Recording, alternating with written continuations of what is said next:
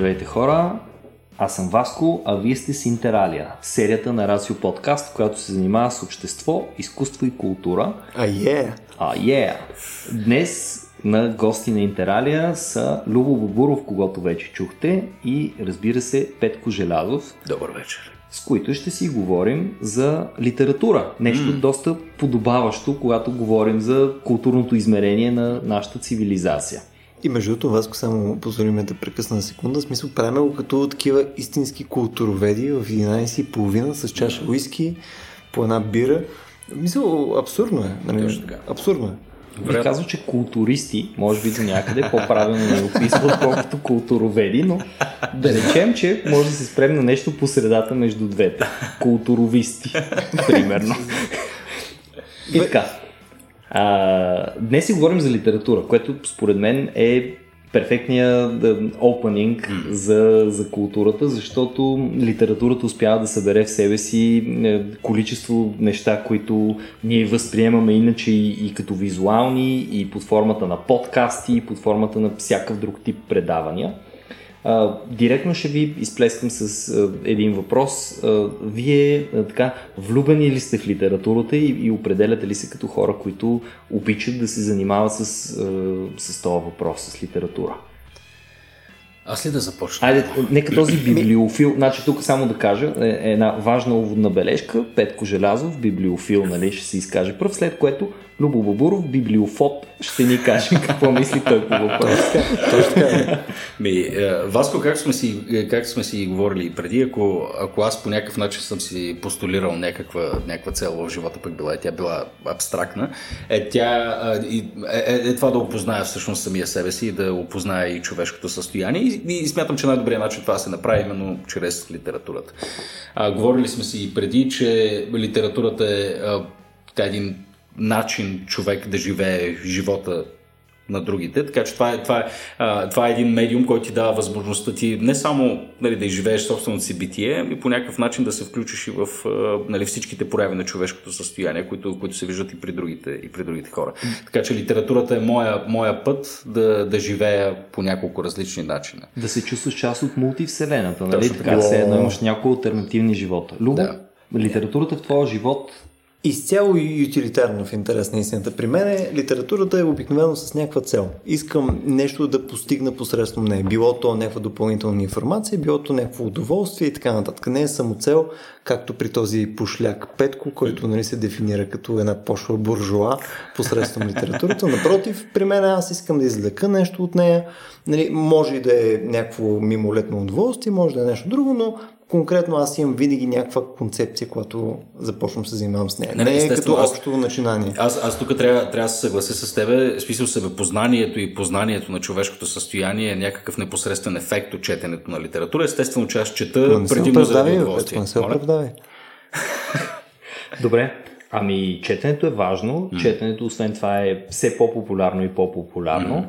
И най-якото нещо на книгите е, че ни предоставя така едно богатство от жанрове, нали, в които ние да се потопим. Сега аз си призная, на повечето хора, които им казвам това нещо, е малко, малко особено като информация не ми вярват даже понякога, дори пет с теб, като си говорихме малко по-рано и ти ме попита дали съм сигурен в това, което казвам, но нали, аз ще се ангажирам с а, верността на тия данни, декларирам, че това е 100% вярно. А, за мен есеистиката като жанр, нещо, което е много любопитно и много интересно, е също така нещо ужасяващо ново. Това навлезе в живота ми преди по-малко от една година и аз съм вълдушевен ужасно много сега да ровя в главите на разни мъдри, интересни хора, които са решили да записват това, което мислят под формата на есета. А, и направо не мога да си представя как съм доживял толкова дълги години, в които само художествена литература и научна литература да ме издържат по някакъв начин mm. в, в живота. И изведнъж се оказвам в света на здравейте, нали, есета, какво става, как сте, и, и си казвам, вау, вау. Нали, като, като казвам есета, нали, може да си представим възможно най- всъщност широкия жанр. Защото есета не е първото нещо, което ни хрумва. Нали? Ако си говорим за четящи хора и няма си представим хора, които седят и по цял ден четат Сюзан Зонтак и, и Хенри Дейвид Торо mm. или Торо, както един път водихме дълга дискусия за това как трябва да се произнася името му и както се оказва между другото, че и двете са до някъде верни и до някъде не са верни. Но май все пак трябва да е Торо и въпреки това го наричаме Торо. Гениално. Та, Та, есетата са нещо супер интересно и всъщност аз се радвам, че точно вие двамата сте ми на гости, защото е, сте така един доволен инфлуенс за това аз да почна да се интересувам повече от този тип литература конкретно. Да, съвсем наскоро те наспамих с една книга с. Така, че... Която, между другото, е страхотна. Нали? Става дума за Against Everything да. на Марк Грайф. Грейв, Марк Грейв. Не съм да, сигурен. Да. Грейв, нали така? Да. Книгата е феноменална. Нали? Да. Там може да видите всичко от базовите нужди на човека за секс, храна и, и физически упражнения до полицията и тъй наречения Туро Трейлър парк, да. което, ако прочетете книгата, нали, ще разберете за какво става дума. Добре, вие всъщност харесвате ли този жанр? За разлика от художествената литература и научната литература, есеистиката бих казал, че макар и пренебрегната, всъщност се оказва май най-широка от всичко, което mm. можем да докопаме като информация.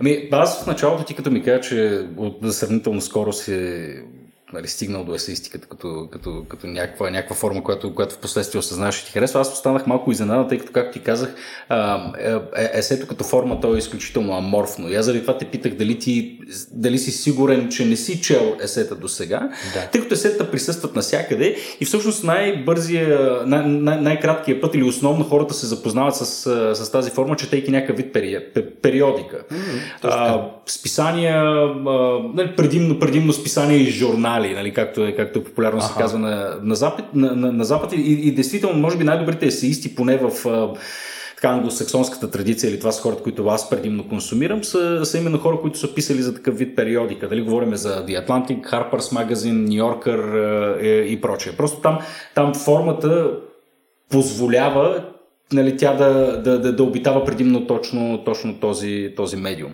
А иначе, е, всъщност като говорим за формата, нали, аз вече споменах, че тя е в голяма степен аморфна, но тук се сещам, може би, може би най-добрата дефиниция, която съм чел за, за това какво е есето като mm-hmm. форма, тя е на, на Олдас Хъксли, който казва, че е, есето може да присъства в, в, в, три, в три основни формата или в три основни а, така, пилара или коловоза. Есето като, като нещо, което е много лично и автобиографично, есе, което е фактологично и обективно и есе, което е по-скоро абстрактно и универсално. Нали, като, като Хъксли казва всъщност, че, най- че, че истински доброто есе всъщност комбинира трите, трите неща.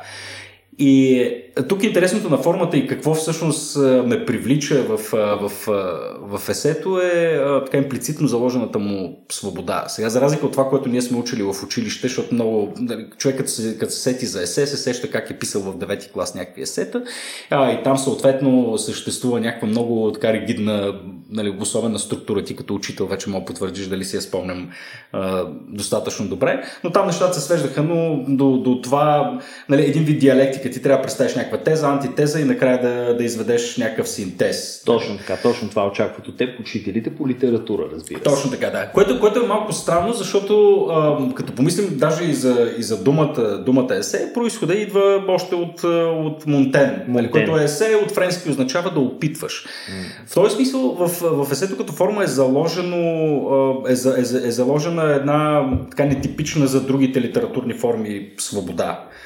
Есето може да е, да е всичко. То, то няма конкретна структура, то може да адресира лични впечатления, универсални наблюдения, може да говори за, за научни факти, може да е до това да гледаш, спомням се есето на Вирджиния Вулф за това как гледа един молец как умира, да. или да е съответно Стивен Джей Гулд, нали, който е малко лоното на рациото, ако трябва да си говорим за наука, който говори за динозаври.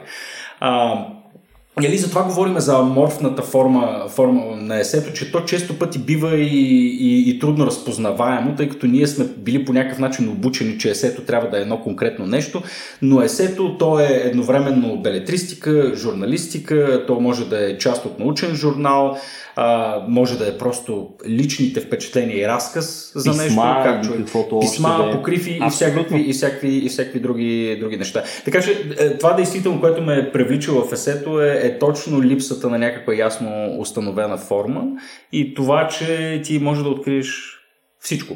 В смисъл няма... Нали, има, има, имаш такава, такава, вариация, такава вариация на формата, че някак си ти щеш не щеш, консумирайки култура, постоянно я обитаваш. Да, най-готиното всъщност на есето е, че освен самата му форма, която е безкрайно свободна, точно както ти, mm-hmm. ти отбеляза избори, а, всъщност и тематиката остава открита за буквално точно Всичко. това, което автора иска да сподели. Нали, Точно дори така. ако се върнем към оригинала, есетата на Монтен, които са края на 16 век, ако не се лъжа, нали, там може да видим теми, които са свързани с неща като тагата, страха, коража и прочее, но също така и миризмите, канибализма Да, и да. някакви супер конкретни такива ниши, които той е разсъждавал по тях. Те затова са Да. неговите опити да поразсъждава по някакъв въпрос. Точно така, да. да. Любо, ти какво ще кажеш по Ти въпроса чел ли си Монтен, ти? защото Монтен мисля, че, си, че имаше едно страхотно есе за котката, в което той наблюдаваше поведението на котката си. Не знам, Монтен съм го чел отдавна, но ти като, като любител на котките имаше си специална дума за това, нали? Не, Какъв фил е идея. любител на котката? В смисъл нямам идея. Нямаш ли идея? Но, но нещо, което ти спомена, между другото, мен ми е по-любопитно. Нали? Формата, която ти е на едно есе, ам, даже една стъпка по-назад, не конкретно структурата на есето, а конкретно какво наричаме есе. Mm-hmm. Ам, и съгласен съм, мисля, периодика, нали, неща тип, тези, които ти спомена, или пълно моите любими The Economist и така нататък, те са очевидно местата, където ти би намерил нещо, което е... Нали, аз по-скоро ще си го представям по последния начин. Нещо, което е свързано с някаква аргументация, да поставиш някаква теза, да, mm-hmm. да, да разгърнеш тази теза, Okay. да, да, да доведеш до някакво заключение и съответно това заключение да го подплатиш с някакви материали, които всъщност ти показват по какъв начин си стигнал до това заключение. Нали, обикновено, когато говориш за... Ам, Особено за теми, които имат някакви факти за тях, не само на някаква абстракция или за нещо лично, а когато коментираш някакви събития, било то политика или наука, или нещо, което е свързано с обективния свят, нали, ти, ти ги подплащаваш с някакви факти. И съответно, когато аз си представям за себе, нали, перфектния ми, а, перфектната ми визия е именно а, такъв тип периодика. Обаче, не знам, в смисъл, не знам дали ще се съгласите с мене, според мен есетата всъщност в момента са много повече от това и всъщност са много по-често срещани. Мисля, най-често нещо, което в момента примерно аз чета, когато ми се случва нали, да бразвам било в Facebook или нещо подобно, са обикновено някаква такъв тип а, long form а, нали, представяне на идеи и така нататък в а, нечи постове, в а, или пил не, нечи блог или нещо подобно. Тоест, някой е хванал и примерно отишъл е до морето, възмутил се от нещо, нали, има, има си някаква собствена адженда как трябва да се случват всъщност Така. нещата, заключава как съответно ще да е по-яко се случва нещата и си, и си дава някаква негова а, визия за света на цялото това нещо. И съответно, Моят аргумент е, че всъщност ние в момента, ако четеме изобщо нещо, нали, не казвам, че в момента не се четат книги, със сигурност казвам, mm-hmm. че книгите се четат повече и повече, но всъщност основният тип дълга форма на текст, която четеме в момента е точно есета. Точно. И, именно есета. И тук вече може да спорим точно как изглежда формата на това нещо. Пивам сега а, това, което кажеш, теза, антитези и така нататък. В смисъл не съм сигурен, че всички следват тази а, форма по някакъв. Mm-hmm. Нали, може би е нещо, което емергентно се случва. Когато ти пишеш нещо, просто някакси попадаш в тия, mm-hmm. а, в тия категории. Но със сигурност е нещо, което поне като, а, поне като усещане цялото нещо, нали, отива в тази посока. Отиваш за някаква тема, която те интересува, mm. опиташ се да я разгърнеш в най-качествения начин, по който можеш и съответно стигаш до някакво твое си заключение, което било то адекватно или не. Нали, вече хората преценят и ти обясняват какъв си малумник в коментарите. Ти тук, да, ти тук за, за, зачекна много правилно всъщност какво стои в сърцевината на есето като, като опит, както го нарича Монтен. Есето не е нищо повече от инструмент за разгръщане на мисълта. А, в смисъл такъв, ти имаш, имаш някаква идея или някакво мнение а, и ти съответно разписвайки го, ти какво правиш? Ти деконструираш собствената си мисъл. Нали, ти, а, а, реално есето а, е инструмента, чрез който ти разгръщаш съответно, а, съответно идеята. И сега, доколко авторите съзнателно или несъзнателно го правят, то именно това се случва. Есето не е нищо повече от един инструмент за смилането на съответната идея, която ти обитаваш или за разбирането на някакъв проблем, който ти е интересен. Тъй като ти в самия процес на писане вече търсиш някакъв вид допълнителна информация. Ти пишейки есето, се и самообогатяваш. Нали, в този смисъл нали, дефиницията на Монтен за, за опит според мен е изключително точна, тъй като тя, тя най-точно го, го, го, го дефинира по начина, по който аз го възприемам. Действително като опит е се. А, есе не е като да почнеш да пишеш роман, според мен, в който ти да имаш някаква ясна структура и да знаеш къде точно mm-hmm. отиваш. Нали, есето имаш, имаш някакво мнение и ти в процеса на писане на есето, идеята ти реално започва да изкристализира. То всъщност ти опитваш пътя към нещо, което всъщност искаш да напишеш. Да. Между другото, това е интересно, тъй като а, последните близо година, mm-hmm. може би малко по-малко всъщност, а, едно от упражненията, които аз опитвам да правя е когато не съм съгласен с някой за, mm-hmm. за някаква тема. А, аз просто не му пиша публично, не, не се опитам да, се, нали, да пускам коментар, който е две изречения, се опитам да хвана систематизирано, просто да му пусна личен коментар, нали, което ефективно е еквивалента на ще пусна на някой писмо. Това е супер. Как работи това за теб, by the way? Ужасно тегаво. значи хора, аз... Това по- е добре забравеното изкуство на писане на писма. Значи по-сложно нещо в интерес на истината, от гледна точка на писане, не ми се е случвало никога. В смисъл, mm-hmm. занимавал съм с всякакви типове неща, нали, непрофесионално, някакъв тип креатив или постчета, mm-hmm. нали, това умалително, нали, което е точно на място в случая. Нали, в момента, в който се опиташ да напишеш някакъв систематизиран текст на база на някаква тема, примерно не си съгласна с някой за нещо, но искаш съответно да поставиш всичките реквизити, които са необходими за да не си съгласен с него. В смисъл, за да достатъчното уважение, контекст, фактология, аргументация, изложение, заключение и така нататък. И то в крайна сметка ти излиза една страничка. Да. Мисля, излиза си една хубава страничка, 10 пункта вердана, нали? И съответно човека си получава в месенджера един абсолютен ужас, нали, където той трябва да го скролна на телефона си може би около 20 пъти, за да го прочете. Един опит на Любо да събере мисълта си да, нали, да, да направи кохерентно. Който, който завършва в това, което да. хората обичат да ничат ферман. то, то е абсолютно ферман и то е, за, за да не е пък така да ползваме отново малко чуждици, нали, такива stream of consciousness, нали, mm. не да е просто аз докато го пиша цялото нещо, излизат изреченията, ти все пак трябва да си го напишеш първо, да си го прегледаш, да кажеш кой дебил го е писал това нещо, какво се случва, нали, да го систематизираш наново. Нали, и всъщност оттам да ти излязат вече абзаците, нещата, yeah. мисля, всичко, което виждаш, че липсва нали, на този текст, да го коригираш и да го познаш отново. И хора, това е ужасно сложно, оказа се. И подозирам, че всъщност в крайна сметка това трябва да е представлява едно есе. В крайна сметка. Не, ти наистина трябва да минеш през някакъв катарзис, като си го прочетеш един път. Да установиш, че си много зле в това нещо и да го напишеш наново. Ами, дори ако се върнем към Монтен и неговата оригинална идея, защото тя за времето си е съвсем оригинална тази идея на есетата, т.е. някакви опити, нали, както той ги нарича, дори думата есе, както каза mm. Петко, означава опити всъщност. Той казва, аз просто се опитвам да изразя някакви части от себе си, нещо, което е Мишел де Монтен. Нали? Да. Опитвам се да кажа какви изживявания съм имал, какво ми се е случило и така нататък.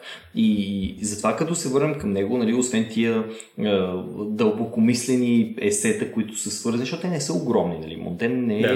не, не пише е, всяко есе по 30 страници или нещо подобно. Есета са относително кратки, относително mm. ясни по съдържание. Има едно, което поне за мен, когато се сблъсках нали, с жанра, то е супер конкретно и то се отнася до едно дете с чудовищен вид. То така казва, до детето с чудовищен вид. Да в което той разсъждава за това как се е сблъскал реално негов, негов опит в живота, е, че е срещнал такова дете. И първата мисъл, която го е осенила, че все пак това дете е създание на Бог, нали така, т.е. той като всички останали. Това, което в модерните дни казваме, то е човек и ползва същото достоинство като всички останали хора. Тоест, едно от нещата, които мен най-много ме впечатляват всъщност в есетата е дори не е толкова, че формата им е съвсем свободна. Това е просто един а, способ за да се достигне до целта. А каква е целта? Целта е, че този, който пише есето, иска да сподели нещо, да изрази себе си. Да. И всъщност есетата са до голяма степен докосване до същината на това, кой е този човек и какво мисли. Есетата не са съвършени. Есетата действително не са като това, което ни казва учителя по литература, че там трябва да имаш теза, антитеза, аргументация и така нататък и така нататък. Напротив, те са Вчера ходих по улицата, нали, и се сблъсках с ето този проблем. И това е нещо, което в момента си мисля по него. Есетата са нещо, което а, би ползвало обратна връзка, може би до най-голяма степен. Нали? Една, едно завършено стихотворение или един роман или един разказ дори не би ползвал толкова много обратната връзка, колкото едно есе. Защото есето винаги поставя един проблем според нашия опит, който е към този момент и съответно винаги е отворено към една интерпретация и към това някой друг да ни предостави възможност ние да доразвием мисълта си. И всъщност есето служи по този начин и на читателя, и на автора. Mm-hmm. Защото отваря един дискурс, който иначе не би бил отворен да. към нещо, което все пак е хубаво да се обсъди. Нали? Без значение дали става за въпрос за имената, нещо, което също Монтен пише, или примерно някои от добродетелите, за които Франсис Бейкън по-късно е въодушевен от него, или пък стигаме до, да кажем, това, което Петко ти преди известно време ми беше пратил едно есе на, как се казваше, Филип Лопейт, мисля, да, Филип който е, да. между другото страхотен есист,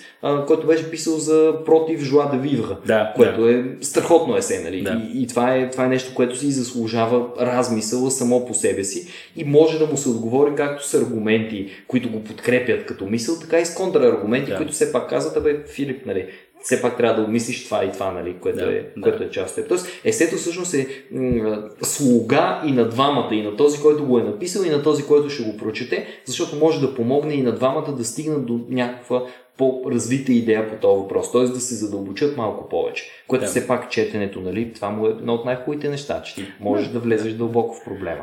Точно така, някакси, някакси формата, както ние казахме, че много наподобява писмо, някакси, сякаш, сякаш той непосредствено се обръща към, към теб и ти, и ти някакси можеш, можеш и да му отговориш. Но а, това, което също мисля а, е особено ценно в, в формата, че есето по дефиниция, то бидейки първо не художествена литература, то, а, то някакси в, в, в, в него е заложена истинността или поне така както автора я вижда. В смисъл, това не е някаква, някаква фикция, а са реалните наблюдения и мисли на едно човешко същество, което пък нали, в голяма степен ти позволява, както ти каза, нали, да, опознаеш, да опознаеш неговото битие или поне битието, което, вие, което, което ние всички споделяме.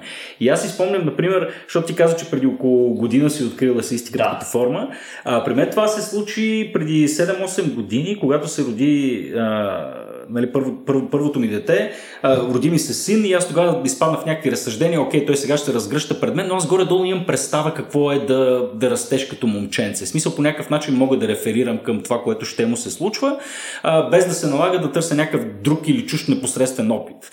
А, и се замислих в един момент какво означава да, ако, ако имам дъщеря, например, там където аз не мога да реферирам от, от, от, чисто, лична, mm-hmm. от чисто лична гледна точка и тогава се замислих нали, какъв е начина Нали, първо, първо, че нещото, за което се сетих е, че, че е, нали, съществува една огромна интелектуална дупка в главата ми и това е, че буквално аз не зная нищо за другата половина на човешкия род, нали, което са жените. Нали, какво е да си жена?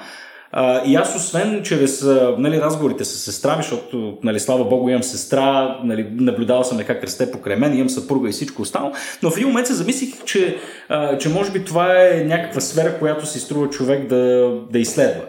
И аз тогава се заех с задачата да направя именно това и най-добрият начин, по който а, сметах, аз всъщност нали, малко, малко случайно ми се случи, но, но открих есето а, като, като, като форма, именно защото а, а, Есето е, е, е лична проекция на изживяванията на, mm-hmm. на тези авторки. И всъщност моето запознаване с есето беше свързано, свързано предимно с а, авторки, които пишат в традицията на феминизма. Нали? От основоположничките, каквато е една Вирджиния Луф, да речем с нейното есе собствена стая, да. а, където тя, а, нали, а, освен че говори за личните си изживявания и за този своеобразен затвор, който тя обитава, културен, институционален и всякакъв друг, нали, една, една реална физическа и, и нали, една въображаема, въображаема клетка, в която е поставена жената в това време.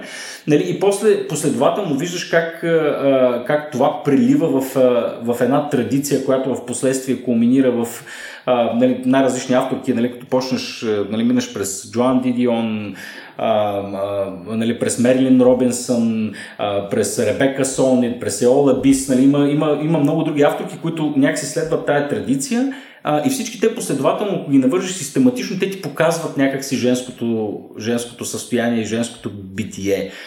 А, Ели, тук само, само ще си позволя да нали, като, като, като няколко примера. Например, сещам се а, за няколко есета, които четах съвсем наскоро. Роксан Гей, например, е една mm-hmm. авторка, която горещо препоръчвам а, хората, хората да прочетат. А, в момента в под формата на книга е издадена така нейното автобиографично есе, което се казва Хънгър. Роксан Гей е огромна жена с наднормено тегло. В смисъл, очевидно има физически проблеми, проблеми тя е и чернокожа. И реално тя в това есе описва какво е усещането ти да си чернокожа жена с наднормено тегло. Аха. И ти го усещаш буквално тактилно цялото това усещане. Okay. Нали, започвайки още от генезиса на това, защо тя почва да се храни така, тъй като тя е била първо насилена от група mm-hmm. момчетата, за да създаде една така своеобразна преграда пред, нали, от физическото си аз, тя започва да се тъпче.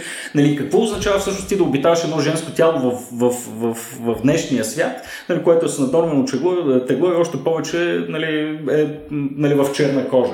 Нали, и и това, е, това е един страхотен пример за това как ти можеш да живееш един един живот, който ти е фундаментално непознат. Нали, не съм сигурен, че това може да се случи и през, а, нали, през инструмента на художествената литература, да се случи по адекватен начин, така както може да се, да се случи с есето. А, един друг пример а, на едно есе на Нора Ефрон, а, което да. мисля, че излиза през а, 79-та година, ако не се лъжа в а, Esquire, много класическо, класическо есе, в което тя описва годините си, ранните си тенежерски години, в които почва да й се появяват гърди. Това е Чел супер това? страхотно е, да. да. Това е едно от най-яките есе. Фантастично есе, да. защото ти показва тоталната обсесия на, на, на едно момиче с гърдите си и, и, и, и доколко това е универсално сред женския пол. Нали, е, с всичките ужаси, които, нали, които спохожат момичетата в, в, в този период на разгръщане на тяхната същност физическа физическа, духовна и всичко останало, и тази фиксация върху собственото им, върху собственото им тяло. Нали, това отново е страхотен пример за това какво може да направи есето. То ти разказва автобиографично и, нали, и, и, личната история на някой, която е по същество истинска, а, и ти буквално можеш да усетиш физически какво е нали, какво е да обитаваш едно, едно, едно такова тяло. И едновременно в това, нали, както, както Олдас Хъксли казва, че трябва да комбинираш всичките тези, тези неща едновременно и че единственото задължение на автора всъщност е да бъде интересен. Нали, нищо друго. Нали, няма нужда да спазваш форма или каквото и да било друго.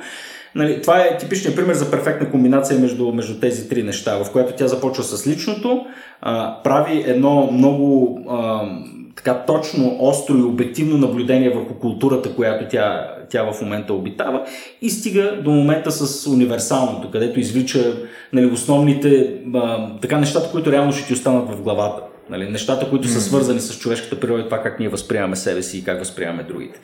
А, така че моето, а, моят път към есето беше чрез стремежа ми да опозная другия пол и, и, и, и за това съм и толкова голям фен на есето, защото установих, че ако искаш наистина да разбереш другите, дали говорим за някаква форма на субкултура, нали, за някаква форма на дали, нали, другия пол или дете или чернокожи или каквото и да било друго състояние на човешкия дух, физически, интелектуално и всичко останало, есето може би е най-добрата форма, по която можеш това нещо да го направиш. Аз даже мисля, че тотално е най-добрата форма. Да. И, и, и това, което ти отваряш като тема е супер важно, защото ако разгледаме историята на литературата на човечеството, mm-hmm. дали ще бъде художествената или научната литература, ще видим колко е доминирана тя от мъжките образи в крайна сметка. Mm-hmm. Това е било обществото. Дори бих казал, че и до момента обществото до голяма степен е белязано от това. Нали? Точно, Не да. толкова много, колкото предишните векове, но все пак е белязано. Да. Обаче, на мен първата ми работа, когато влизам в есеистиката, беше да видя, абе, кои са добри автори на есета. да. И, и като потърсиш хубави списъци с автори на есета, забелязваш, че там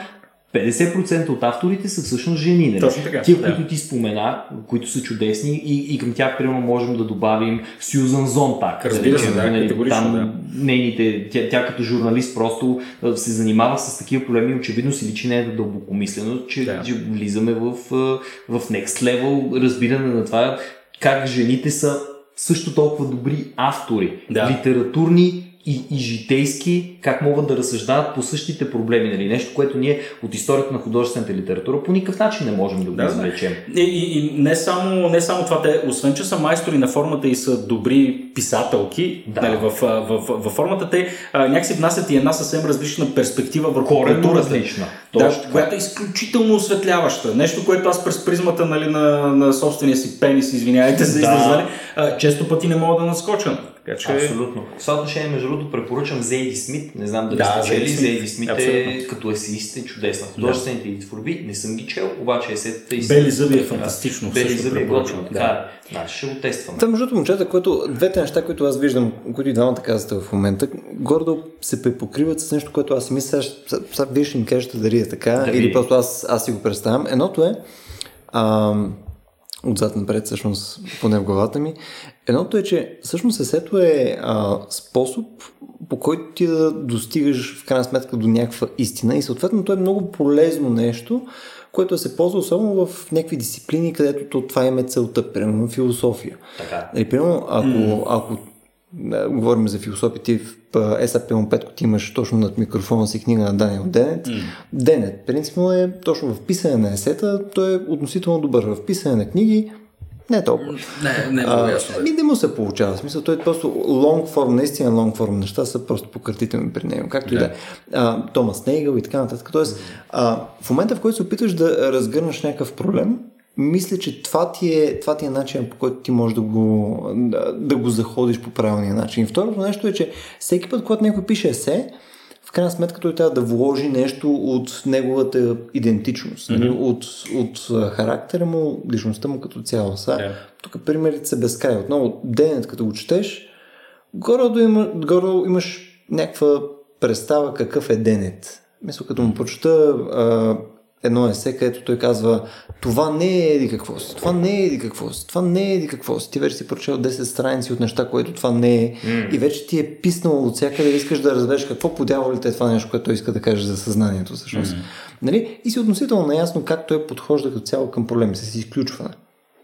Ами така е. Есето е всъщност едно а, съвършено споделяне на част от себе си, в крайна сметка. Ти опознаваш едно друго човешко същество. Точно така. Ти, Да. ти влизаш дори не просто в неговия мозък, ти не просто четеш неговите мисли, ти започваш Да. да. разбираш какъв е той като човек. Да. Каква е неговата идентичност, каква е неговата същност, какъв е неговия подход към писането, мисленето, четенето, говоренето и конкретния проблем, който той решава да ти представи в своето есе. Е, И тук интересното е, че то, то това иллюминира в смисъл, всичките му характеристики, включая и слабостите му. В смисъл ти в, в момента, в Абсолютно. който четиш, четеш някой тип Кристофър Хиченс, нали, той е фантастичен по серия различни направления, нали, като полимат, като, а, като човек, който може да реферира безкрайно количество неща, но същевременно с това може да видиш, че е абсолютен задник. В смисъл, то просто няма как, то прозира, то просто няма, то, то те бие в челото постоянно. Нали? Той иска да, Да. отиде не само нали, да покаже на някой, че е в грешка, но всъщност да му обясни в сериозна дълбочина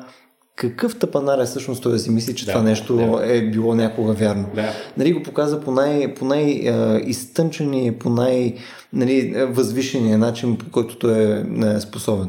Да. Но все пак като пълен гъс. Абсолютен нали? Гъс, абсолютен кажем гъс. директно. Но, Но и брилянтен есето, гъс. а, но и есето има уникалната способност да покаже какъв гъс си и ти самия. Нали? Защото, както си говорихме за, този осветляващ ефект, а, не мога да не си спомня есето на а, Ребека Солнит, е точно авторката, mm-hmm. която Ето и се, се стана много известно, защото всъщност в следствие на него беше така койнат термина mansplaining. Нали сте го чували това? Mansplaining е непосредствен продукт от есето на Ребека Солнит, което се казва uh, Men Explain Things to Me. Нали, тя реално, всъщност, нали, есето е фокусирано върху това как нали, цялата тази патриархална култура, сега тук ще избегвам някакви термини, които са нали, така много милитаристични, нали, няма се правя на солджери в момента, но нали, тя, тя реално, реално разказва за това как нали, цялата ни култура по един или друг начин, волю-неволю, прави така, че нали, да заглушава гласовете, гласовете на жените, като, като нали, представя един много убедителен аргумент за цялото това нещо, но всъщност тя в началото разказва историята за едно коктейлно парти, където един пича приближава и започва да й говори за една книга, която се казваше The Art of Walking или нещо, на която самата Солнит всъщност е автор. Но въпросният пич не знае, че тя е авторът на тази книга.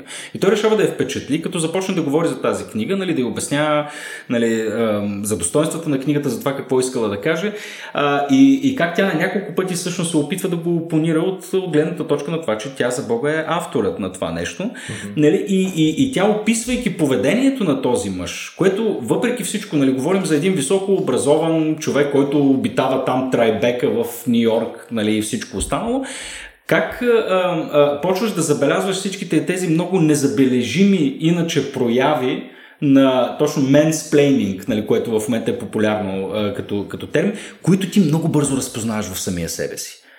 Нали, и ти в, момент, в един момент, поглеждайки ги през призмата на тази жена, нали, която е 1,50 м, руса, е, нали, е, чуплива и всичко останало, и, и големия мъж надвиснал над нея, който арогантно се опитва да обясни да, собствената и теза, без дори да, да, да иска да изслуша или пък ли да разбере, че тя е авторът нали, mm-hmm. на, на, на това нещо, ти някак си неволно разпознаваш самия себе си осъзнаваш, ти пък какъв гъс си бил през цялото mm, време. Нали? И е, нали, в този смисъл е, есето е, нали, безспорно е полезно и наистина ми е отворило очите за много неща, но тук ако ми позволите аз искам да тръгна по една друга тангента, защото тук е важно това, което, което споменахме, нали, че много често се говори за есето като, като за проекция на личните мисли на да. някой, а, което пък някакси волно неволно кара да ни мисли, ни води до там, че есето е някакси не толкова въздействаща форма на на литература, в смисъл такъв а, нейният, а, че тя няма някакъв устойчив ефект върху, върху нашата култура, което нали, чисто исторически според мен е невярно. Първо като почнем от Вирджиния Уолф, която нали, кулминира в суфражетки, нали, в цялото нали, феминистко движение, което да. слава богу, че се е случило. А, нали, и стигнем до, до формата на политическото есе. Нали, ако mm-hmm. говорим за Хенри Дейвид Торо, нали, за, за гражданското неподчинение, където нали, говори това, че нали, морално задължение на всеки гражданин да не позволява а, нали, власт имащите да, да, да узурпират собствената ви съвест. Нали, или, а, а, примерно се сещам за за Мартин Лутер Кинг, нали, писма от а, затвора в Бирмингам. Разбира се. Нали, където той говори за същото, нали, че мирният протест е морално задължение на всеки един гражданин, който се изправя пред несправедливите закони. Тук говорим за есета, които отново са, те не са капиталът на Карл Маркс, не са някакви опус магнум на философията. Те са кратки писма, в които те описват собственото си състояние и, и, и като с браснач сякаш дисектират съвременната култура. Нали, и, и, и това има изключително въздействащ ефект, който наистина нали, може да клати историята в, в един момент. Тоест, те са писма, писма без адресат практически. Писма без адресат. Или с да. всички като адресати. Точно така. Точно така. И reply all. Това е. Reply all. Open да. letter, reply, reply all, точно така. Еми, да, есетата всъщност са... Сега, аз си признавам, нали, за мен супер нови. И като казвам mm-hmm. супер нови, нали, просто под, под една година концентрирано занимание с тях, mm-hmm. на мен звучи като малко време. Имайки yeah. при, че все пак вече съм на 27 години, което хем не са много, хем не са и малко години. Yeah. И това е една трета от нормалният живот, средностатистически в крайна yeah. сметка. И аз чак сега откривам такъв жанр и съм направо уаунат от това колко много разнообразни, разнородни и разнопосочни теми, мисли, идеи могат да се открият в тях. И едно от най-готините неща, не знам дали ще споделите това мнение, което можем да намерим в есетата всъщност, а не можем да намерим в другия тип литература, е една е, демонстрация на това колко несъвършен е човека. Нещо, което аз възприемам като идея. Mm-hmm. Тоест, автора, пишейки едно есе, дори е, обозначавайки своята статия или лекция или кратък текст или каквото да било mm-hmm. като есе, сам си признава собственото си несъвършенство. Mm-hmm. Той не казва аз разбирам от този проблем. Той ни казва аз искам да се опитам да, да ви кажа какво мисля, чувствам и така нататък и съм преживял нали, по един въпрос и не съм сигурен какво означава това. Тоест, той до някъде го прави дори заради самия себе си. Не е нужда да получи фидбек от останалите. Достатъчно е да седне и да го напише заради себе си, за да види какви са неговите собствени мисли. Не знам дали вие сте писали есет сега. Mm-hmm. Аз не бих казал, че често го правя това нещо, но от време на време сядам и, и обичам да го правя, защото писането на есе много ми помага да изясня собствената си позиция по даден проблем. Точно така, е инструмент да ти изкристализира собствената мисъл по дадена тема. Точно.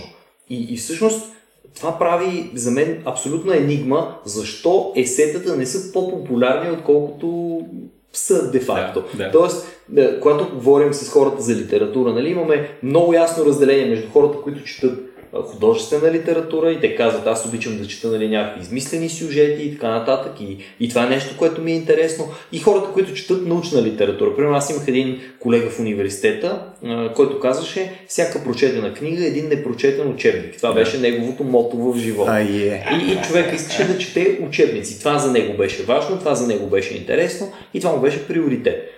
Обаче в, в това разделение изобщо не остава дори място за тия есета, които не са нито едното, нито другото. Нали? Те да. определено не са измислици, т.е. те не са фикшън, те не могат да влязат изцяло в тази художествена литература. Те обаче не са и толкова научни, защото те са просто размисли и страсти, нали? За... Но биха могли да бъдат. Тук, тук трябва да сме внимателни, тъй като имаш Факт. автори есеисти, които пишат конкретно. За... Стивън Джей Гулт, например, е типичен пример за това.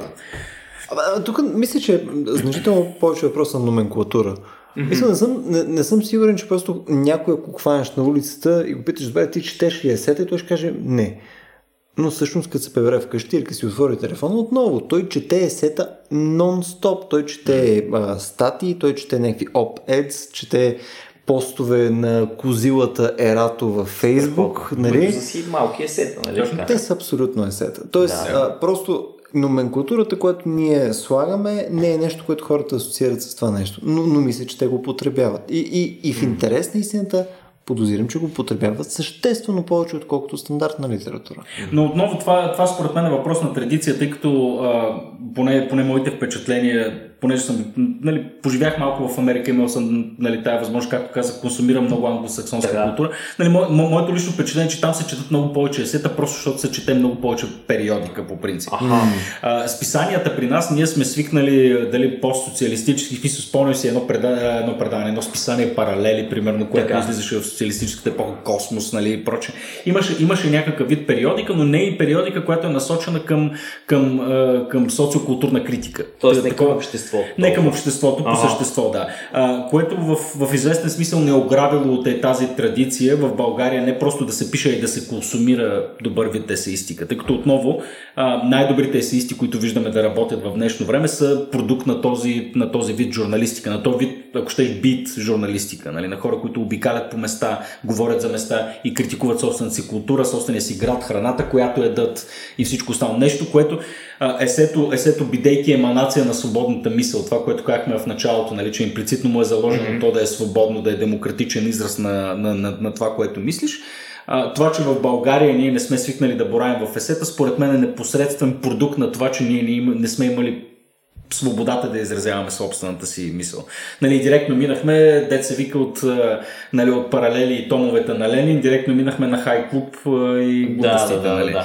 А, не сме имали тази традиция на, както как, Нью Йоркър, Harper's mm. Magazine, където имаш нали, long form неща, които са, са, са, са, са продукт на тая, на тая традиция то, на наблюдение и описание на култура. В този смисъл не е толкова чудно, че Орвел не е българин, нали така? Точно смисъл, така. Който да. преди 70-80 години е вече толкова надълбоко в есеистиката, защото ние такова ще сме били как, как да фигуратнем, какво живеем изобщо като живот, камо ли пък да пишем есета или прочее. Макар, че аз подозирам, че тук вече може би се проявява и една чисто наша интелектуална дупка. Аз подозирам, че преди 9 септември имам много хубава есеистика и между другото, тук трябва да, ако трябва да говорим изобщо за българска есеистика, а, а, примерно Бешков е писал хубави неща, Гео Милев mm-hmm. а, също, също има, има добра есеистика. Не се съмнявам, просто не съм изобщо компетентен по темата, но не се съмнявам, че в България е имало един период, където есеистиката е присъствала. Въпросът е, че а, най-важното нещо да съществува добра есеистика, действително е да има, да има свобода на съвестта и свобода да изразяваш собствената си мисъл в едно общество.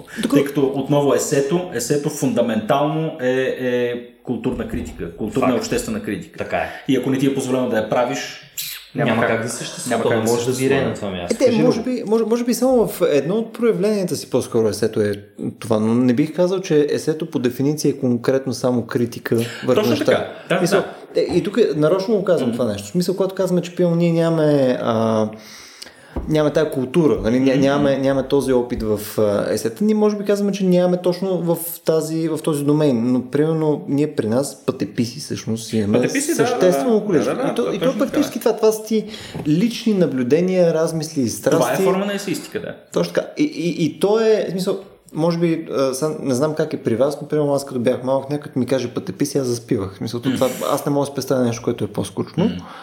Също време, с това, примерно, а, не знам дали сте... Сега, нещо, което в момента просто ми е актуално. Не, не казвам, че нали, дефиницията на пътеписи. Нали? Антони Бордейн, примерно, ако сте да, учили някои да, негови неща. Да. Ами той е фантастичен. В смисъл, да. аз, аз, аз по-интересно нещо, в смисъл да отидеш да се познаеш с чужда култура и просто да коментираш какво ти е изживяването а, вследствие на това да се познаеш с хората, да ядеш на тяхната маса и така нататък.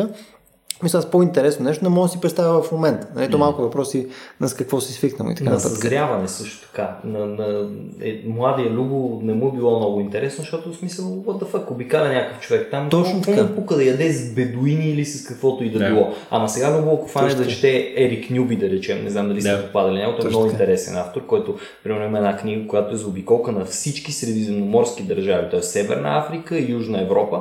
Нали, просто няма как да не изпитваш наслада от това, Да. което той разказва. Това са елементарни впечатления на един човек, който просто отива от едно място на друго място и се Да. сблъска с културата и с живота, който е там. И, е, в смисъл, и, и то е малко повече от това. Смисъл, то характера на този човек се сблъска с тези неща. Защото, нали, особено ако имаш някакъв силен характер, нещо, което, нали, към който си привлечен по дефолт, и съответно на него му се случват някакви неща. Смисъл, и, и той реагира на нещо, ти стоиш и просто ти го попиваш цялото Да, това нещо. да, просто да. то е толкова сладко. То, то, Да. то е перфектно нали, за чисто като развлечение. Нали? То не е също като да, да четеш нали, как се стрелят там с някакви лазери и така Да, нататък. То е съвсем друг тип Да. експириенс. Ти стоиш и можеш да си го представиш. Ти си там с него. И това, между е интересното при... Не знам, може би а, това е нещо, което е специфично на цяло за литературата, но в този тип а, а, творби ти можеш да си представиш буквално как си, нали, как, как присъстваш там, какво се случва около тебе. Нали? То Да. не е нужно да е перфектно описано, нали, сега и тук имаше една врата и тук имаше една треска Да. и така нататък, но ти в крайна сметка си слагаш Нали, отново ползваме чуждици, защото сме такива хора, нали? Нека. In your mind's eye, Да. нали? И Представяш си го вътре в главата си, нали? Точно как изглежда, нали? Каква е консистенцията на въздуха, Да, колко е да. топло, нали? колко, е, колко е сладка храната. Не всичко може да си го до най-низкия детайл може да ти мине през, през усещането. Нали? То това е част, между другото, от майсторството на добрата есеистика, поне според мен, да не ти издава твърде много информация. Нали? Да. Вие представете си, не знам дали сте чели, да речем, Игра на трона, след това малко прескачам в жанра, обаче представете си есеистика, която много подробно детайл по детайл започва да ви описва какво е имало Не, на трапезата, кой къде Не. е седял и така. И тук в един момент ще ти стане тъпо, защото ти не можеш да си представиш цялото това нещо. Да. Докато е една много по-бегла картина на това, което, което се е случило, но с достатъчно квърки детайли вътре, да, Да, ще ползваме чуждици, е точно това, което е достатъчно да ти активира въображението и да почнеш да си представяш какво е било. И какво по-хубаво това за теб ти да си представяш самия какво е било. Тоест винаги твоята представа е по-вярна, Да, отколкото да. всеки оригинал може да бъде. Тук, а, тук много, много ясно си спомням, нали, конкретно като говорим за това, за, а, а, сещам се за Джордж Орвел, който вече споменахме. Да. А, той има едно прекрасно есе, което между другото е вероятно не повече от хиляда думи, изключително кратко е. А, казва се Killing an Elephant. Не знам. Killing an да. Elephant. Killing an Elephant, да. В което той е, реално а, разказва за, за времето, в което той е а, полицай в Бирма, а, реално служител на имперска, на имперска Англия. Нали, той разказва е, историята как в едно село а, имаме подивял, подивял слон. А, и съответно нали, всички, всички селени там граждани, които обитават това, отиват при авторитета, съответно при него, който е местния, местния полицай и иска той да предприеме нещо и съответно той се изправя пред този слон с една огромна пушка за слонове и той не иска да убие слона. Но това, което му се случва всъщност през цялото време, че отзад а, нали, има близо 2000 човека, нали, които са от местното население. А, те виждат в него не Джордж Оруел, нали, младото оплашено момче, което е там по нали, някаква нелепа случайност или следствие на някакви, на някакви идиотски обстоятелства, който не иска да застреля този слон нали, иска по някакъв начин да деескалира ситуацията или да управлява по някакъв друг начин, а, но натиска от тези 2000 лица, които виждат в него не Джордж Орвел, а виждат Сахиб, Точно. го кара той да действа като Сахиб. А Сахиб нали, какво, какво трябва да направи? Очакването тук е той да е безкомпромисен, нали, да, не, да не изпитва никаква симпатия към животното, да направи правилното нещо, каквото и да е то. Нали, и тук в тази много малка история, където, както ти каза, без кой знае какви детайли, без, mm. без, без кой знае какви подробности или някакви дълбокомислени разсъждения, той хваща есенцията на, на колониализма реално и на философията на колониализма. Нали, как хората веднъж попаднали в една, в една чужда страна, нали, обитавайки и вече имайки, имайки властта, те вече не действат вследствие на, на, на собствената си свободна воля или на това те какво мислят и искат, а, а, а вече просто обитават една роля, която им е вменена както от обществото, обществото което го заобикаля, а, а, а, а така и поради нали, чисто формалната роля, която му е сложена там. Едно, едно тотално обезличаване на колониалиста в случая. Нали, и по този начин той реално хваща есенцията на цял един исторически момент, разказвайки една кратка история как на него му се налага да убие слон. Нали. Фантастичен. Да, да. Джордж Орвел. Това, това беше ли в Decline of the English Murder? Не си спомням. Не знае, е, тази референция не я зная. За... Но, но това е може би най-хубавия сборник с есета на Оруел, на който аз лично съм попадал. The Decline of English Murder се казва. Може би беше там, ама може и да съм го чел някъде отделно. Ами не, аз това е в една огромна антология, която мога да снимам. Антология с да, най-добрите есета. Те не са, даже не мисля, че са най-добрите Collected Works на, nice. на Джордж Оруел и чудовище. Okay. Между другото, от гледна точка на краткост, нали, mm-hmm. а, едно от нещата, които преди някакво време съм чел от гледна точка на есета е, че ти не пишеш есе, а ти редактираш есе. Ага. ти обикновено ти си написал някакъв булшит. То се нали, случило се, изсипал си всичките там Мисли. неща, които ти са хрумнали, след отиваш и почваш да режеш, да режеш, mm-hmm. да режеш, до момента, в който това вече прилича на нещо. Mm-hmm. И съответно няма място да отиваш да описваш нали, как се бели боята от това нещо и така. Mm-hmm. Ти отиваш, махаш я боята, махаш всичките твои размишления до момента, в който точно остава той е бръснач, който ти казваш, пилно, когато да. е някакъв социален коментар или нещо друго. Да. И остава само есенцията. Смисъл, наистина bare bones идеи, които ти предават вече това нещо, което, кое, което е смисъл в крайна сметка на, на това, което да, ти си написал. Да. Тук си спомням също за едно друго любимо есе, което мисля, някои хора твърдят, че е малко, малко надценено, но все пак нали, стана, стана някакъв така, елемент от културния zeitgeist, поне в 90-те години. Дейвид Фостер Уолес, Consider the Lobster, не знам дали сте го mm. чували. Дейвид Фостер Уолес е така небезизвестният автор на неговия си опус Magnum Infinite, Infinite Jest, която се вори за най-нечетаемата книга а, съвременна, тъй като там е точно някакъв брутален стрим в consciousness с а, огромни footnotes и всичко останало, но се вори за майсторство на модернистичната литература. Аз още не съм се взел с това нещо. Във всеки случай, Девид Фостер Болес, нали, аз знам, че Васко искаш после да правим някакви препоръки. Това е нещо, което аз бих препоръчал. Okay. есетата на Девид Фостер Болес, те са а, така, изключително така, остри отново. В смисъл, е, изключително добро, добро наблюдение има върху съвременната култура. Те си спомням а, есето му, което всъщност а, а, заглавието на есето всъщност носи и, и а, името на книгата, нали, озаглавена Consider the Lobster, което е колекция на, на на неговите есета. Реално той отива на един панаир в Мейн. А, панаира е нали, около лобстерите, знаете там в северо в северо Англия има огромен фест, в който те празнуват омарите а, и а, съответно имаме нали, огромно готвене на омари в един огромен казан, където те ги, а, съответно омарите се готвят а, живи. Нали, това е необходимо, за да имат те съответните си вкусови качества. Така. И реално, отивайки на този, на този панаир, а, правейки няколко непосредствени наблюдения от това как се, как се готви омара, а, той започва да говори за нервната система на омара и стига до там, че всъщност омарите изпитват болка. Mm-hmm. И реално картинката, която той ти обрисува е, че в един момент, в който ние всички там сме щастливи, нали, пиеме нали, ginger ale и root beer, нали, всякакви неща и, и съответно се храним с омари, ти в непосредствена близост имаш а, буквално хиляди същества, които по всяка дефиниция, която ние имаме за страдание, те в момента страдат. Да. Ага. да. И ти да, реално имаш един, един много кратък разписан наратив от порядъка на 15 на страници, в който той ти казва повече за, нали, за, за етиката и това как ние взаимодействаме с животинския свят, отколкото много учебници биха те научили включително. Нали, не знам колко учебници трябва да прочетеш, нали, есето има точно тази сила. Нали, както каза Любо, да ти вмени есенцията, нали, да ти, да, буквално да ти набие в главата нещо, което да го усетиш телесно и до такава степен емоционално, че то да промени живота ти. Наистина есето е една от малкото форми, които са способни да го направят за толкова кратко време. А това дали не е защото есето минава и през емоцията? Нещо, което Точно учебника, нали, научната така. литература обикновено така оставя умишлено на страни. Тоест mm-hmm. науката бяга от тая емоция, защото ще попречи на разума по някакъв mm-hmm. начин. Докато есето точно обратното. Нали. Може да си позволи всяка смесица между разум и емоция, включително да изключи изцяло разума от себе да, да. и да бъде просто едно такова словоизлияние, което се дължи на чувството на То това го прави по-достъпно и затова го прави по-приятно за четене в крайна сметка. Да. Но, но, играе по тази тангент. Но това е много интересно, защото ние, прямо преди, а, не знам, може би месец, месец и половина с а, Стоян и с а, Кереков записахме няколко епизода, които са свързани точно с... А, mm-hmm с права на животни, съответно откъде могат да дойдат тези права, нали, тези права дали ще дойдат следствие на потенциала им за изпитване на някаква форма на болка, потенциала им евентуално за интелектуални способности, etc. etc. В смисъл, през различните места, откъдето те може да придобият някаква автономност и да имат някакви права.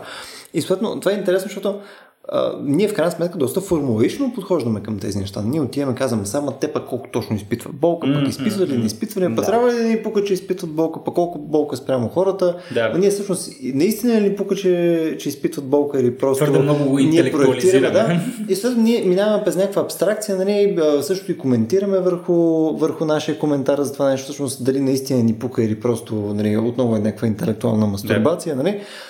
А в крайна сметка, ако минаме през пример, ако минаме през история, да. точно ти засягаш този момент, където, нали, ето, те стоят в казана, бе, човек. Стоят, врат, пищят. Те, между другото, пищят. Да, пищят.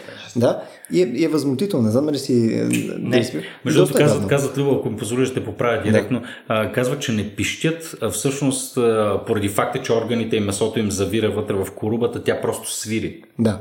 Заради външната им обвивка. Така, Те самите нямат гласни струни, с които да пищят, но впечатлението е точно такова, понеже съм живял в Мейн така, година, година и половина, те наистина усещането е като да пищят. Опитват се да излязат през цялото време от да, това и се чува.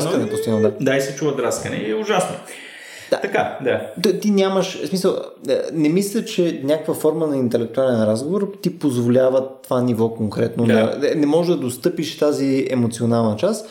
И въпреки, че мисля, че емоцията няма много място в серия от тия аргументи, когато се взимат а, този тип информирани решения или, или този тип а, някаква форма на легислация и така нататък, да, законодателство. Не нали, а, нали, отново трябва да се мине и през нея. Дори да. финалното решение да не се вземе на база емоция, с което съм съгласен, трябва да се мине и през, а, през емоцията. Защото ако не минеш, пропускаш някакъв контекст. Защото пропускаш, че някакви хора, нали, пълно, ако не е за лобстъри, нали, да пропускаш, че някакви хора най-вероятно полудяват на тази тема. Тук, понеже споменах Хичен, се извинявай, Васко, нали, е, тук точно като говориш за този емоционален момент, се сетих за, за неговото есе, което коментирахме малко преди да започнем записа uh, Believe me, it's torture.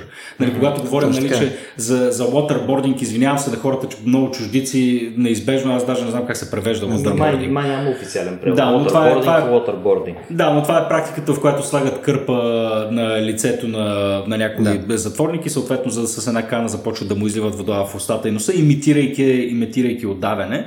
Та, Кристофър Хиченс написа едно изключително така въздействащо есе, което излезе като материал, мисля, в Харпърс беше точно или в, в, в The Atlantic, в едно от двете списания, в което той пише, в което точно а, успя, успя да разбие абстракцията на това какво означаваше waterboarding, защото аз тогава си спомням, то беше част от публичния дискурс, говореше торчер ли е, не е ли торчер, mm. Нали, мъчение ли, не е ли. А, и, и в крайна сметка той беше човека, който успя да го опише така, че буквално да ти влезе под кожата. Нали, да, и действително да усетиш какво означава нали, изхождайки от, от, от личния му опит, защото той се, той се подложи на това нещо. Нали, той, той се подложи на waterboarding и много хубаво описа само както Хиченс може, какво всъщност е усещането за това нещо. И по този начин промени виждането на много хора за това какво е и повлия по този начин на публичната политика, отново като говорим за въздействието на краткото есе. И, и именно защото иначе другото нещо беше изцяло интелектуализирано. Смисъл, да, ти отиваш да. и кажеш, ама да, ма всъщност колко гадно може да, да, да, отиваш и ма те, ма те вода му сипат върху лицето. Нали? Да. той отива и Пича го прави. Да. Нали, той, той го изживява това нещо. Той си слага, нали, да се вика корпоралното, нали, отива, така, има така. пълния си залог, който е живота му и съответно той получава нали, 90% да кажем от изживяването, което mm-hmm. някой, който наистина минава през това нещо, нали, изцяло без ужаса, нали, което е на неизвестността и така нататък, хваща и го получава. Добре, ние между другото се мятаме много сериозно в есето, защото есето може да бъде такъв жанр, обаче истината е, че той ни предлага и една доста различна перспектива и това е хумористичната перспектива. Много да. И мисля, че есето е значително по-подходящо от художествената литература, пък да не говорим изобщо за научната литература, затова да ни представя една по, по забавен начин една тема. Е, между другото, Веско, но ми хареса, че веднага след waterboarding имаме малко Минахме на забава. Ами да, някакси. Waterboarding мисля, че да, такова, може, може да натежи малко повече Така е, да. за хората и Да. време е да се дигнем нагоре, примерно с а, неща като Умберто Еко и неговото, а, неговата идея за това как се пътува с Йонга и всички останали есета, нали, които са пъсят това нещо. Дори, самото Да. заглавие как се пътува с Йонга, нали, това няма как да не те накара да си кажеш what the fuck, нали, това очевидно е някаква Да. простотия, но ще остане като пълна мистерия за хората, които задължително трябва да прочитат тази Да. колекция от есета. И всъщност, какво ще кажете за хумора и есетата? Защото моя първи сблъсък пък с есетата беше точно Умберто Еко и точно една такава колекция от есета, които са били статии, които той е писал за някакво там издание италианско. И голяма част от тях са примерно свързани с това а, как да разпознаеш, че нещо е порнофилм, а не обикновен филм, нали? А, което би трябвало да звучи доста обвия за повечето хора, ама нали, той си има една такава негова и- интелектуална, но пък и хумористична перспектива. Или как се играе индианец в а, някакъв филм, или нали, едноименното как се пътува с сьомга. Какъв е правилният начин да пътуваш, когато трябва да носиш сьомга със себе си. Да. Искаш да я, да я складираш някъде, обаче в хотела ти консистентно, след като извадиш нещата от мини бара и си сложиш сьомгата там, те изваждат от там и, и тя лека по лека започва да се разваля и така нататък и така Да. нататък. Тоест, не е ли много готино, че есето позволява не само жанрове, не само теми, то позволява коренно различен тон. Смисъл, Да. това е една съвършена свобода на изразяването, която, освен всичко друго, обаче е изподелена с някакви хора. Защото Да. Умберто Еко очевидно не ги пише тия истории за себе си, че щеше просто да ги разказва на трапезата на коледа, да речем, Да. и там ха-ха хора да се смеят. Чичо Еко. Чичо, Чичо Еко, да. Той има Да. едно, между другото, едно от есетата се отнася и до собственото му име и това как той а, супер често се сблъска с това да го базика, защото еко на италиански означава ехо и а, колко често той среща острумни, нали, в кавички шегички за това как хъха, това е човека, чието име се чува нали, в долината и резонира в а, не знам си къде. Нали, разбирате ли? Той казва така, да, всеки човек, който има подобни идеи, си мисли, че са много оригинални и няма как да се въздържи от това да ги сподели с останалите, въпреки че това е най-стърканото нещо, което може да си представи. И така нататък. А това, това е се, започвайки така, то до средата се отнася до неговото име. Всъщност мисля, че в крайна сметка се отнасяше до библиотеките. Той, Еко е бил страхотен библиофил, може би малко над нивото на Петко все пак. Е, Чак пък Е, значи библиотеката на Петко ми е много любима. Истинската библиотека, която аз съм виждал и ми харесва, това е библиотеката на Петко. Еко, може би имал една идея по-добра библиотека, в крайна 100%, сметка. Е, вика, нали, къщата ми е пълна с книги. Толкова много книги, че като влезеш някой път може да не им обърнеш внимание, защото вместо стени нали, има книги. Обаче вика всеки път, като влизат в дома ми някакви хора, ми казват, о, всички тези книги ли сте ги прочели наистина?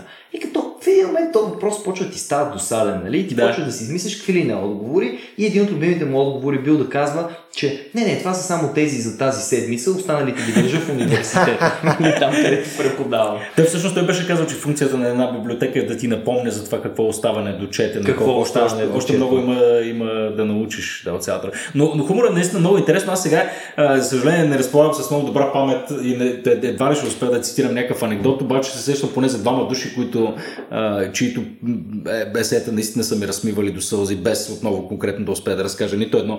Но горещо препоръчвам Дейвид Седарис, а, който е американско National Treasure от, от, от всякъде фантастичен автор, а, който отново а, изключително се занимава с битовизми. Буквално както ти каза, нали, какво е Аха. да се на летището, как прекарах коледа с семейството си, нали, какво беше като бачках барман, нали, някакви такива привидно тривиални ситуации, които той успя да ги извърти по начин, който да те, да те побърка.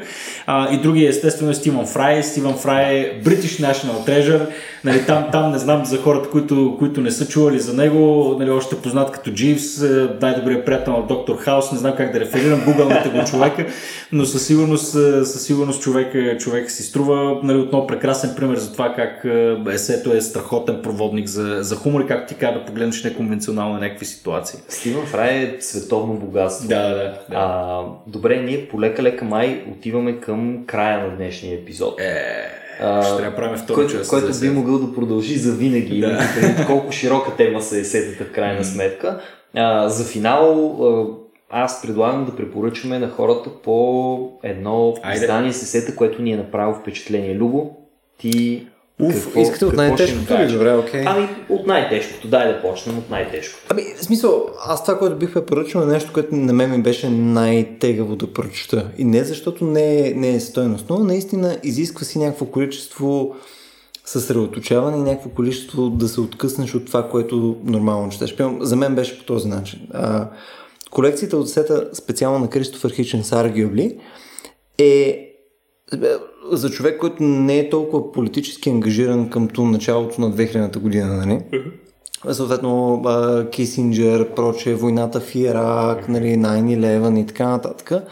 Да минеш през цялото това нещо, да, да се опиташ да разбереш всички референции, да, да, да можеш да вникнеш в дълбочината, която е, на, а, която е вменена във всяко едно от тези асета, това си е тегаво. В смисъл, е, сега до ден днешен мога да кажа, че примерно, аз съм прочел а, всички и все още, примерно, ако хвана да прочета нещо, всеки път може да хвана нещо ново и то не е в смисъла на който нали, аз съм се променил или и виждам нещо допълнително, просто самия факт, че а, разнообразието и цвета, което е вкарано във всяко едно от тия сета, всъщност прозира отново човека, който го е писал това нещо. И наистина, тук може би вече го споменахме един път, Кристофър Хиченс е типа а, типа разностранно развита личност и типа човек, който е способен да борави с а, литература и, и произведения като, като референции на, на дневна база. Той, нали, ако казваме, че пълно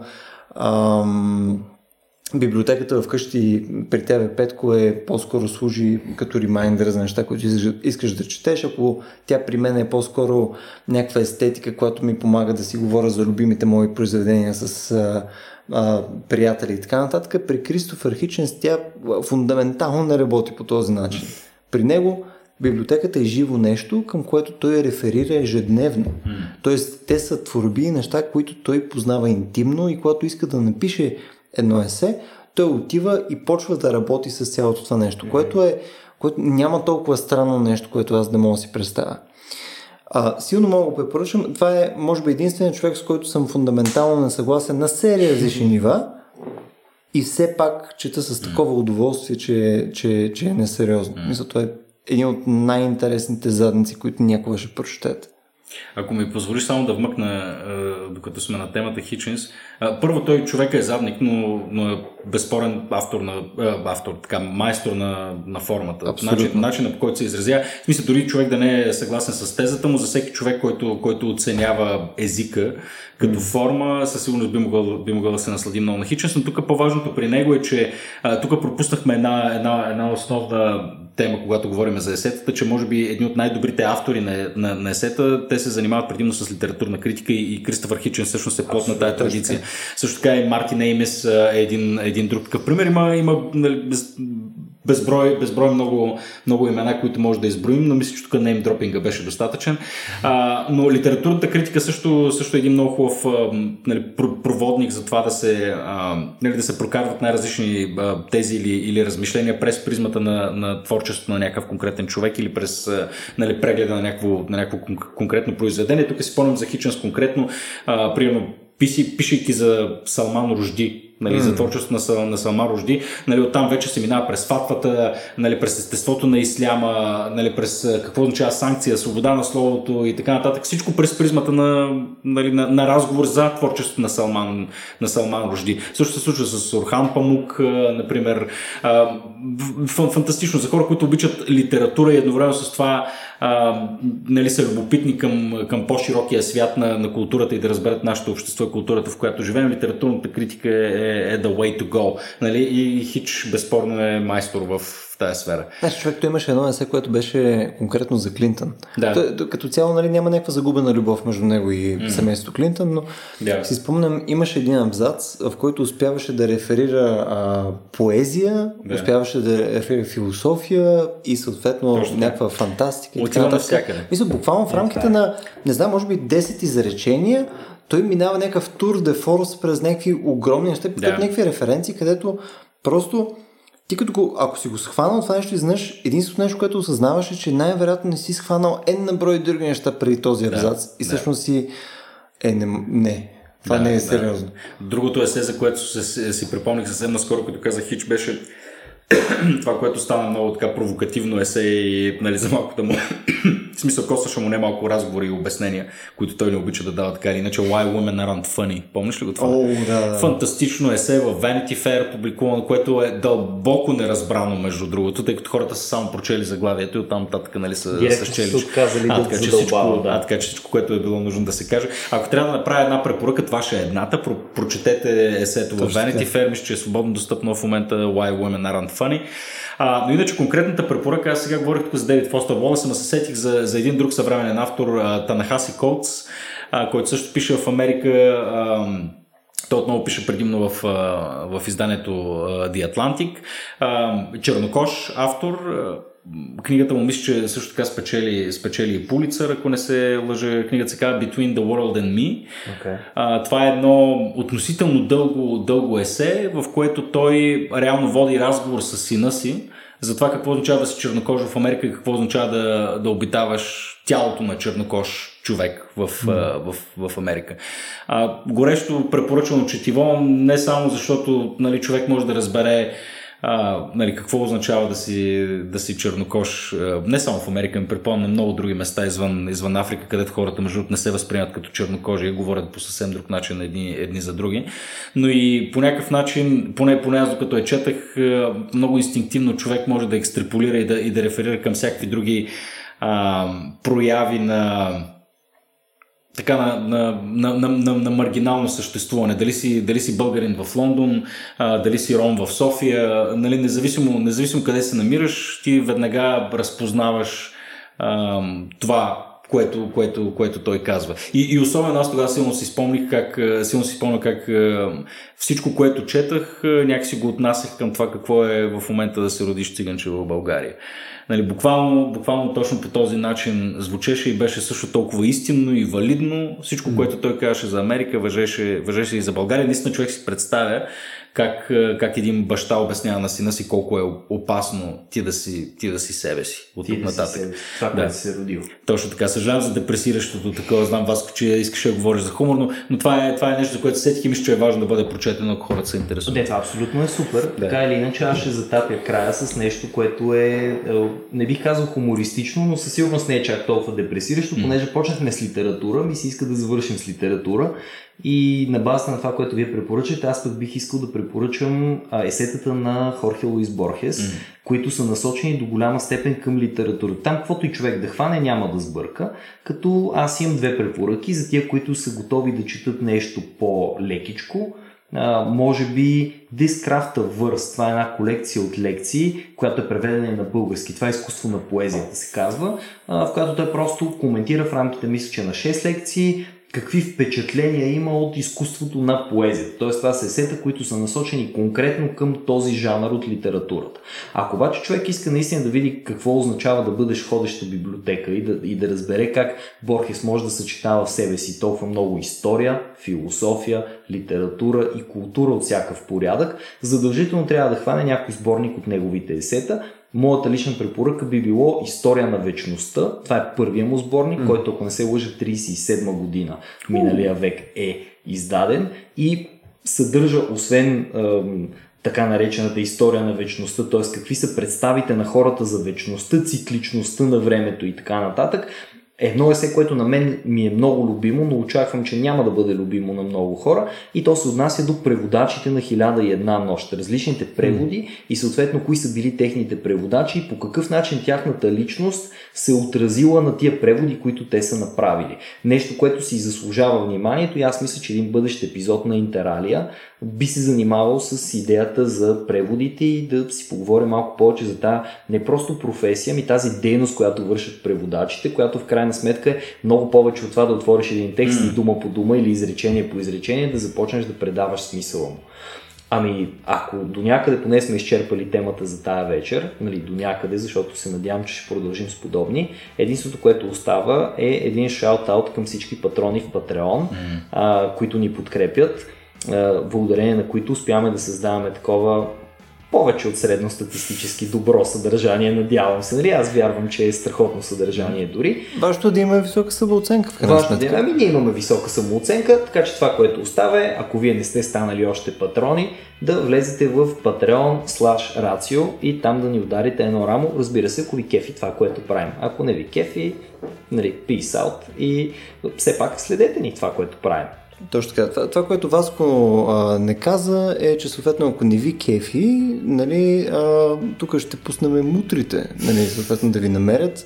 Ние тук не сме просто някакво културно издание, ние сме силова групировка. Както, както, както каза Любо малко първо преди да почнем записа, спомена за някаква синусоида, аз го поправих, че живота е синусоида и нашия подкаст се оказа синусоида, като Любо току-що беше в долния му край. Ами, това е положението. Черни мерседеси пред вас А, или, така, и, или патрони на Рацио. Вие решавате. к- какъв беше лав? Ще зачерним Улиците ще почернеят от Мерцедес. Любо. Фантастично е това. Смисъл, нямам търпение. А, така. И нямам търпение, между другото, си говорим и за Борхес в някои от следващите епизоди задължително. С голямо удоволствие. Мисля, че то- този ходещ лабиринт, интересен образ Борхес, заслужава, може би, дори един цял епизод, който да е посветен само на него. Точно. Алелуя, момчета, благодаря много. Това е. И Много аз ви весело. благодаря. Беше страхотно. Peace out. До следващия път. срещи. Чао!